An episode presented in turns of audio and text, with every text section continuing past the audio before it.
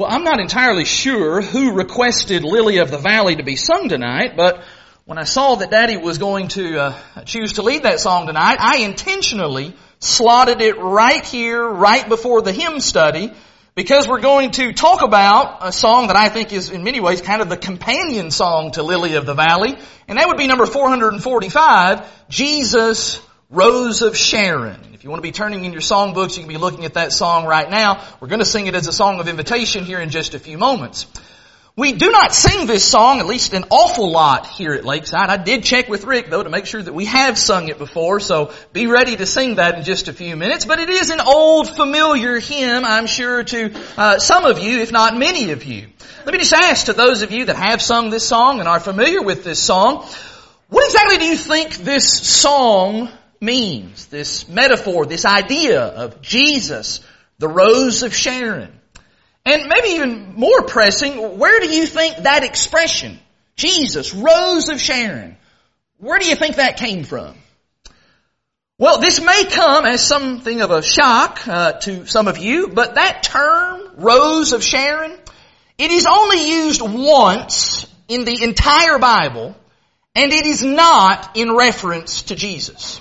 The one place you'll find that expression would be in the Old Testament, in the Song of Solomon, in chapter two, in verse one, where Solomon's beloved, his bride-to-be, she's speaking and she refers to herself in this way. She says, I am a rose of Sharon, a lily of the valleys.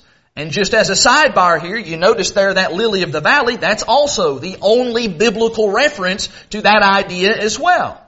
Now, nobody is one hundred percent sure if the author of this hymn or even if the author of Lily of the Valley, if they got the inspiration for their respective songs from this verse in Song of Solomon.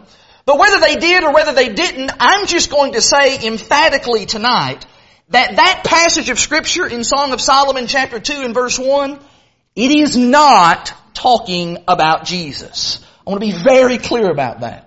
There have been attempts by some to say that the Song of Solomon is a, it's a big metaphor, that it's an allegory to try and depict Christ's love that He has for His bride. That would be the church. But I must tell you, I've read the Song of Solomon, I've studied the Song of Solomon. In fact, I preached about the Song of Solomon just a few months ago.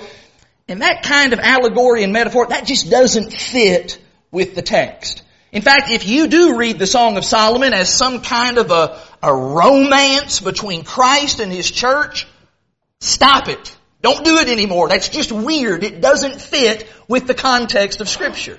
This verse, I'll say again, has nothing to do with Jesus. And whenever we sing either uh, Jesus, Rose of Sharon, or when we sing Lily of the Valley as we just sung, we should not be thinking to ourselves, oh yeah, this is that song based on Song of Solomon two verse one. No, no it's not. Song of Solomon two verse one is about Solomon's beloved, his bride-to-be. It's not about Jesus.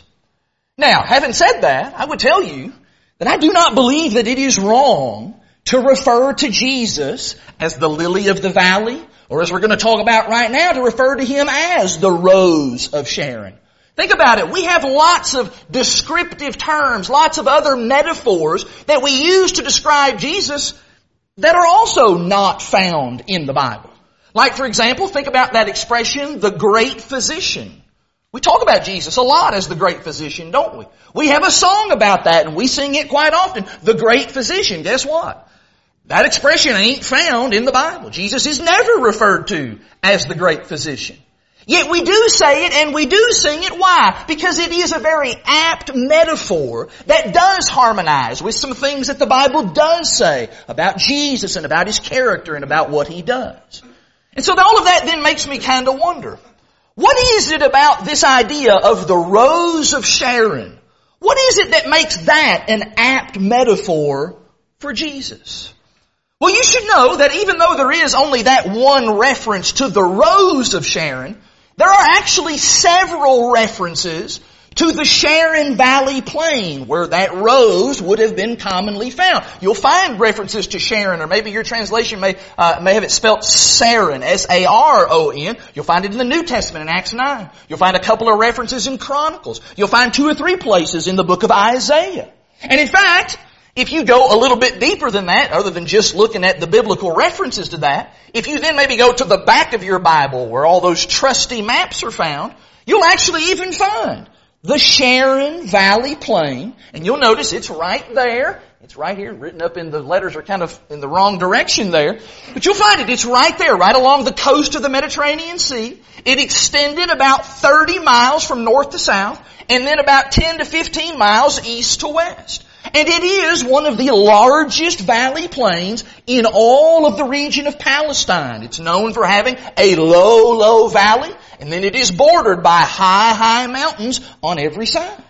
And from all indications, the Sharon Valley was a wild and fertile plain that was the home to just a host of beautiful flowers and beautiful vegetation. In fact, in that reference I put on the screen a moment ago to Isaiah thirty-five and verse two, the Bible actually talks about that. In discussing some of the blooming vegetation that could be found in the Sharon region, the Bible actually describes that valley as excellent.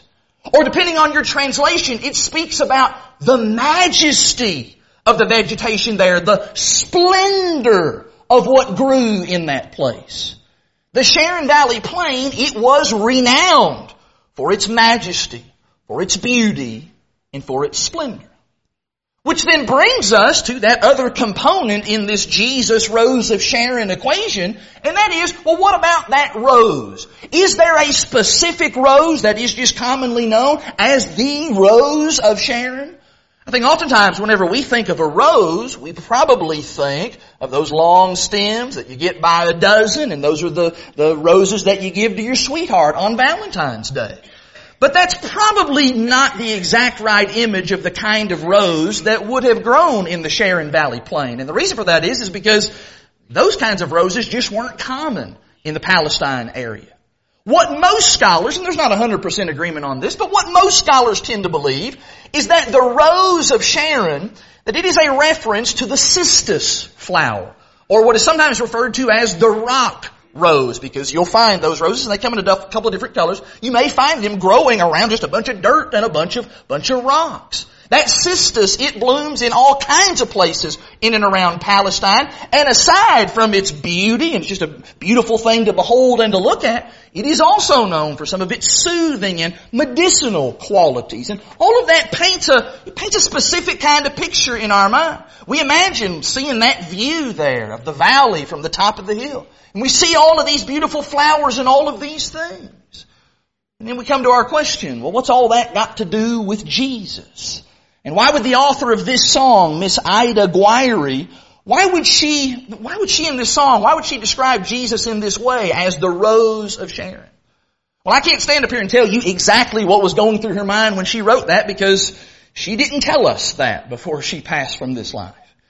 But it does seem to me that the title of this song, and we look at the words of this song, I think this song is simply meant to praise the beauty and the majesty and the splendor and the glory of our Lord Jesus Christ. I think that's really what this song is about.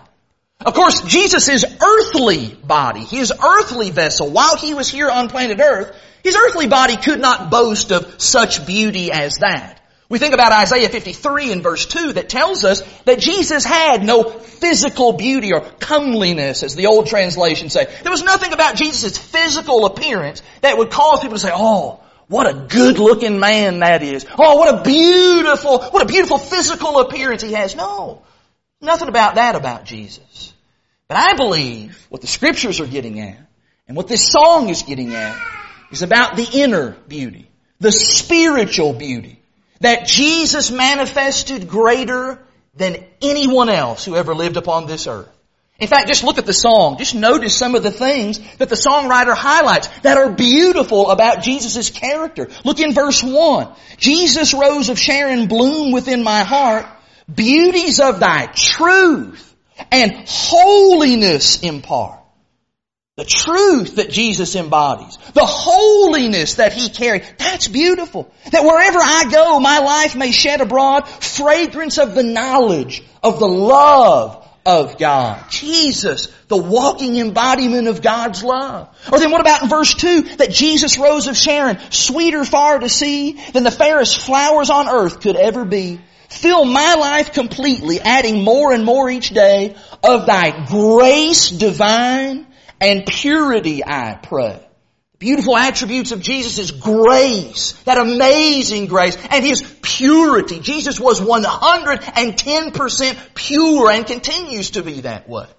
And what this song is doing is it is celebrating the beauty and the glory of these attributes that Jesus just absolutely perfected.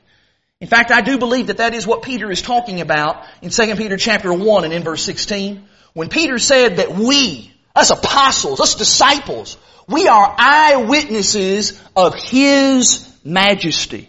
I believe when he talks about Jesus' majesty and what we saw with our own eyes, these are the kinds of things that he's talking about. He's talking about these wonderful spiritual qualities. Jesus' holiness, His purity, His truth, His love, all of these things.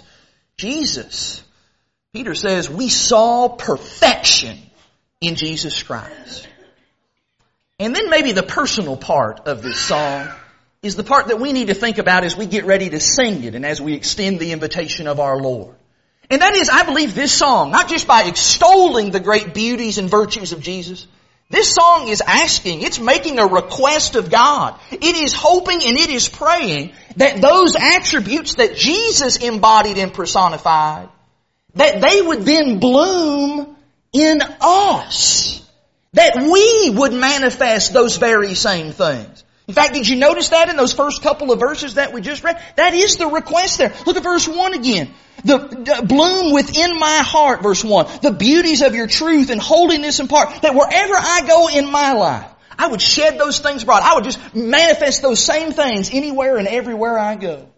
And then, of course, the great chorus. Jesus, blessed Jesus, Rose of Sharon, bloom in radiance and in love within my heart. Do you want that?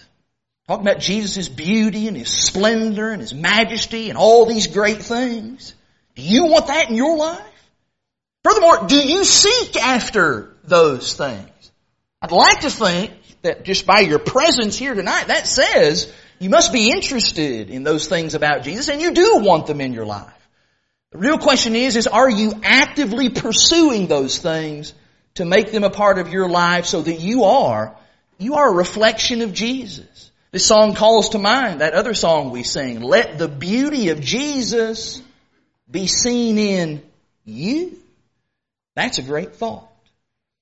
If you are a Christian this evening, and the beauty of Jesus, His holiness, His purity, and all of these things, if those things are not evident in your life, then brother or sister, what are you going to do about that?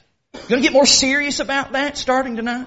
Are there some things you need to repent of and ask God for His forgiveness about? We'll pray with you. We'll encourage you, help you to let the beauty of Jesus be manifest in your life, that you can be a depiction of that Rose of Sharon.